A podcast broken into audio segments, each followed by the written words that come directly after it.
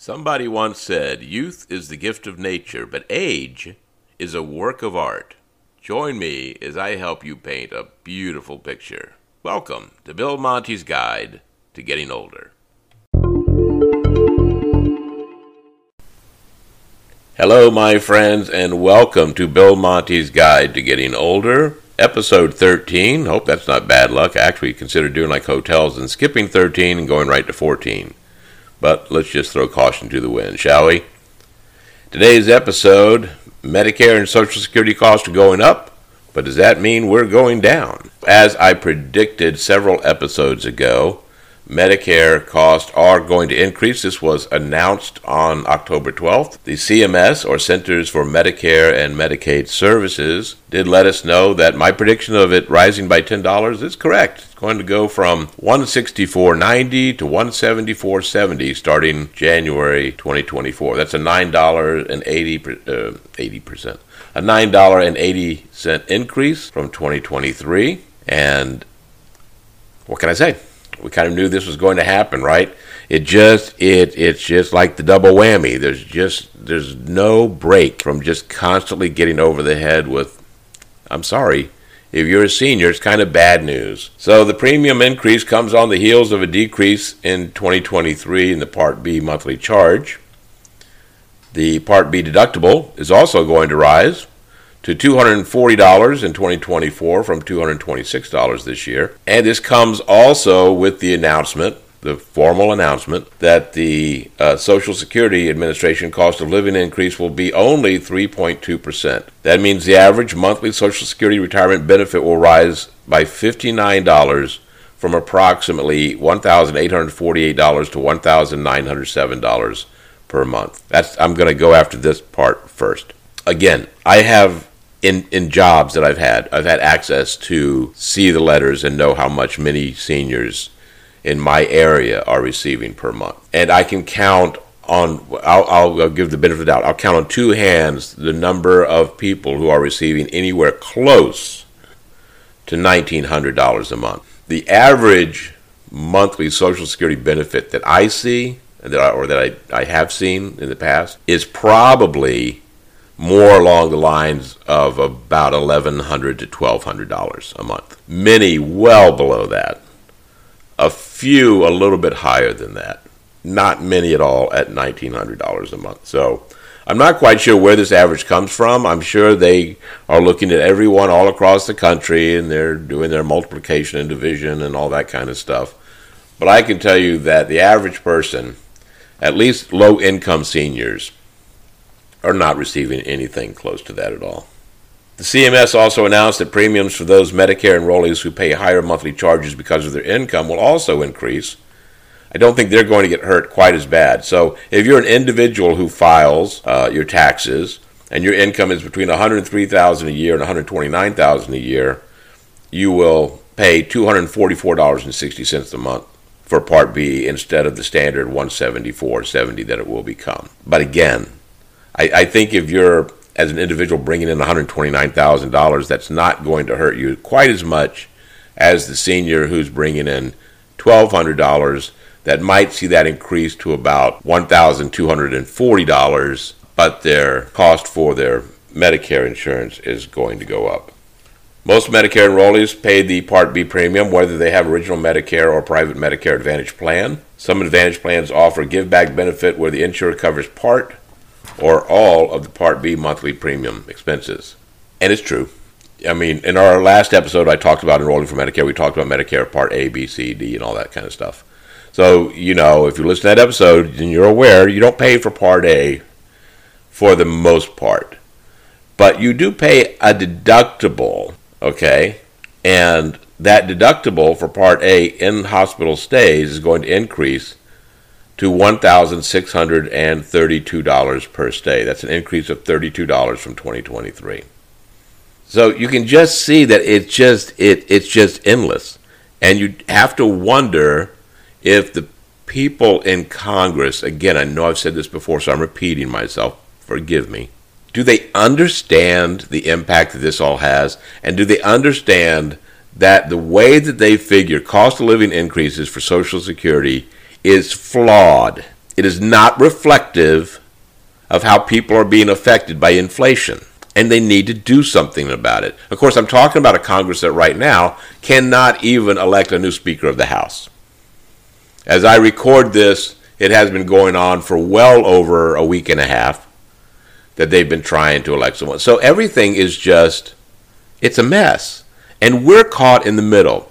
And I remind you that as this mess is going on, we are coming very quickly towards another government shutdown debate. So, who becomes Speaker of the House is really important because will they, like Kevin McCarthy, and I'm no fan of McCarthy, will they realize the importance of compromise or will they elect someone who's radical enough to say we'll shut down the government until we get what we want, like children?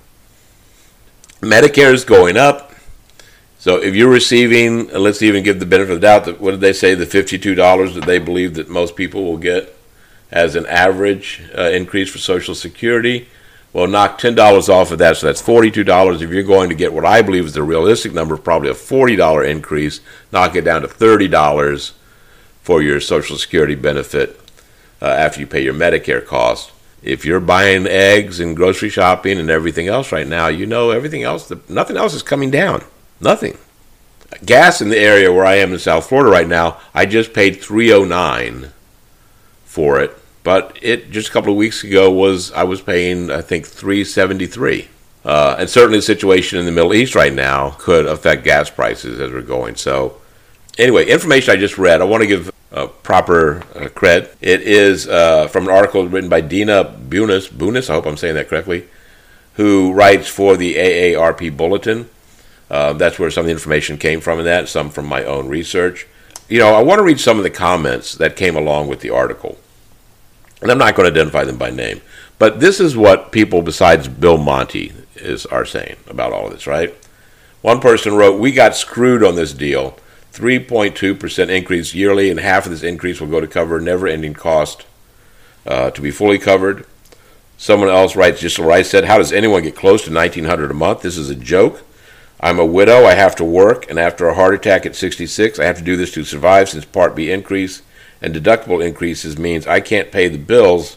Medicare is a joke, but it's not a funny joke. Someone else wrote, Why give a cost of living increase only to give it back with an increase in Medicare? We are already having a hard time making ends meet. One more thing I want to mention, too, about the, uh, the, the people who are going to be affected by this in this only 3.2% increase.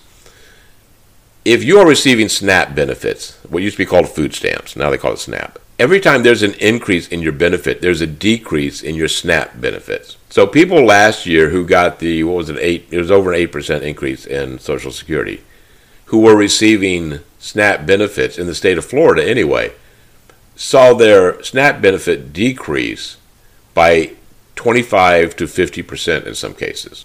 Someone explain that to me. How getting an eight percent increase in your monthly Social Security check equates to getting a 25% decrease in your SNAP benefit. But that's another way that low income seniors are going to be hurt by all of this.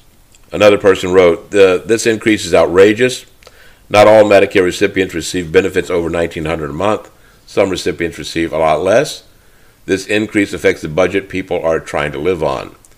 I'm newly receiving Social Security. The premiums don't leave much to cover anything, and I definitely do not get $1,900 worth it's just a lot going on. There's a lot to cover in all of this, and you know, I, I, I just hope someone starts listening. And you know, the only way we can make people listen is if we get on the phone, if we send the emails to the people in Congress who represent us and say, "Hey, you got to get better at this. You're not doing a very good job, and I'm not happy." All right, so that means we got to do our work too. Can't just sit here and pontificate on my podcast, and you can't just listen to me do so. We have to get in touch with the people who can make these decisions, or else uh, it's all going to go to hell in the handbasket. And the handbasket's already made, and we're all just stepping into it. Literally, we're stepping into it. I want to tell you also, give me just a minute here to shuffle my notes around, which you can probably hear. We got some changes that are coming up with the show. I want to uh, take a moment to say thank you for your support over these past few months. You know, when I first opted into doing a podcast, I did it because I was in a position to have access to information that could help seniors. And I thought there was really not a way that it was easy to find for a lot of people. So that's why I started the podcast. That was the whole point of this. I also wanted to kind of get back into, you know, my previous field. You know, I come from the entertainment industry. It was on radio for a short time, but on radio and stage and all that sort of stuff. And I wanted to get back into doing something creative like that. I want to thank you for your support over these past few months. There are a lot of people who, when I first talked about doing a podcast, thought I would never make it past episode two or three. And here we are at episode 13. And this is an interesting way to reach people, to get your message out. Because, you know, really, most of you who listen, I don't know, I'll never meet, I'll never hear from. You know, unlike radio, you can't call in, you can't get a live response to what's being said. And so I really appreciate you for inviting me into your life, and hopefully, the information I've shared has made an impact or at least a difference for you or someone that you know. With that said, 2024, I will be launching a new podcast that will explore the stories and legends that make up the South Florida region. So, if you grew up in South Florida and stayed or moved away, or perhaps you just want to hear some fascinating stories that range from Al Capone to Flipper to the heyday of spring break in Fort Lauderdale to the rise and fall of the movie and TV business and everything in between all of that that happened in the lower part of the Sunshine State. I hope you will join me in early 2024 as I launch Tales from South Florida, a new podcast from Bill Monty. Coming up, though, before we finish this run of shows this season for Bill Monty's Guide to Getting Older, uh, our last few episodes of the year, I invite you to join me on my personal journey to apply for and begin receiving Social Security benefits. So, we've talked a lot about Social Security in these shows. And if we're going to apply for it, I figure what better way to help you out than let you learn from me. So, sort of like when uh, Katie Couric had the colonoscopy, you know, during the Today Show. This is going to be my Social Security colonoscopy for you, my friends. Except I don't get the great sleeping drugs, you know. But I also don't have to do the prep day. Hopefully, it's not as painful as the prep day to do this. I fear it might be. So this is uncharted waters for me. I do not look forward to jumping into communicating with the government to try to get all this done. So I am glad to have your company along the way. And I hope it's a unique opportunity for you to learn what to do and what not to do when you also need to apply. Also, I would love to get your opinion on what we're talking about on today's episode or about the show in general. So, as you might know from previous episodes, you can contact me at billmonty04 at gmail.com. But now you can leave me a voicemail at my new guide to getting older voicemail box 754 800 3170. Okay, so you can just leave me a voicemail 754 800 3170 if you call, be aware you're giving me permission by leaving the voicemail to use it on the air. Uh, I will not use your name if you don't want me to. You just need to put that into the voicemail. You want to remain anonymous. And there is no compensation outside of becoming a star on a podcast. But maybe I can find some way to send you a little gift. And thank you for your participation if you are chosen to part of the show. In the meantime, though, we've still got a lot of tales to share about getting older, starting with my Social Security Journey Part 1 and that begins the next time that we get together on Bill Monty's Guide to Getting Older. So remember, always be kind to yourself and those you meet every day. And we will see you where? On the flip side.